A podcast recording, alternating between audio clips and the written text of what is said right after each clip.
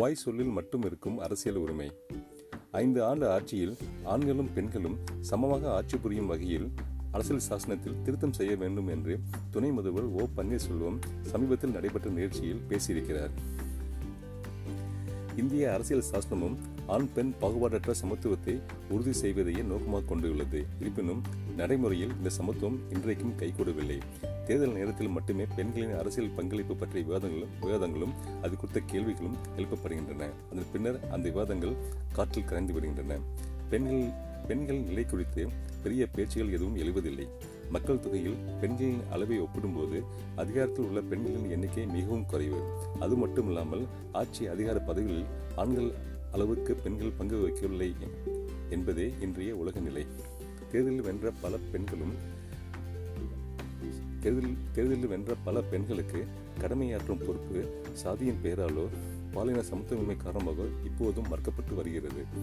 அது மட்டுமில்லாமல் அவர்கள் அவமானப்படுத்தப்படுவதும் தொடர்கிறது. இதற்கு கும்மிடிப்பூண்டி அருகே ஆத்துப்பக்கம் ஊராட்சி தலைவர் அமிர்தத்தை சுதந்திர நாளன்று கொடியேற்ற விடாமல் தடுக்கப்பட்டதை சான்றாக கூறலாம். கடலூர் மாவட்டம் பூனகிரி தெற்கு திட்டை ஊராட்சி மன்ற தலைவர் ராஜேஸ்வரி தரையில் அமர வைத்து அவமதிக்கப்பட்டார்.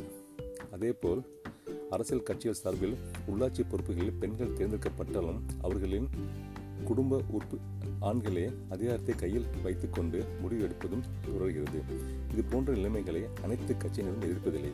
தடுத்து நிறுத்த செயல்படுவதும் இல்லை. அரசியல் சாசனத்தை போன்றே பொதுமக்களான நாமும் மௌனமாக வேடிக்கை பார்க்கிறோம்.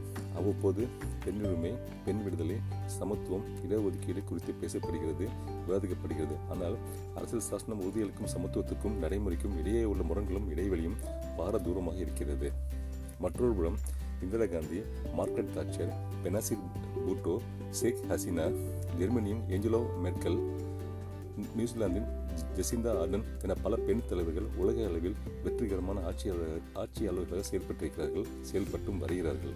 இந்திய அளவில் அரசியல் ஆளுமைகள் என்று எடுத்துக்கொண்டால் சோனியா காந்தி மம்தா பானர்ஜி ஜெயலலிதா மாயாவதி ஷீலா தீட்சித் பிருந்தா காரத் வஸ்தர் ராஜே நிர்மலா சீதாராமன் உள்ளிட்டோரை பட்டியலிடலாம். பெண்களின் ஆற்றலை உலகம் அறிய அறியும்படி இவர்கள் சாதித்து காட்டியிருக்கிறார்கள். பெண்கள் தம்மால் இயன்றவரை தமக்கு வேண்டியதை பெறும் முயற்சியில் முழு மூச்சு முழு வீச்சுடன் ஈடுபட்டு வரு ஈடுபடுகிறார்கள் என்பதை தற்போது அதிகரித்திருக்கும் பெண்களின் வாக்களிப்பு சதவீதம் உணர்த்துகிறது. கடந்த சட்டப்பேரவைத் தேர்தலில் ஏறத்தாழ இருபத்தி ரெண்டு மாநிலங்களில் ஆண் வாக்காளர்களை விட பெண்கள் அதிக அளவில் வாக்களித்திருக்கிறார்கள். தேர்தலில் வெற்றி தோல்வியை தீர்மானிக்கும் சக்தியாக பெண்களின் வாக்கு இருப்பதால் பெண்களை கவரும் விதமாக அரசியல் கட்சிகள் தேர்தல் நேரங்களில் மட்டும் வாக்குறுதிகளை அள்ளி வீசுகின்றன. பெண்களுக்கான அரசியல் இடஒதுக்கீடு பற்றி தேர்தல் அறிக்கைகள் தவறாமல் பேசுகின்றன. ஆனால் பெண்களுக்கான முப்பத்தி மூணு சதவீத இடஒதுக்கீடு தொடர்பான மசோதா மக்களவையில் இன்னும் நிறைவேறவில்லை. அதற்கு நாட்டில் உள்ள பல கட்சிகள் முயற்சி எடுப்பதில்லை.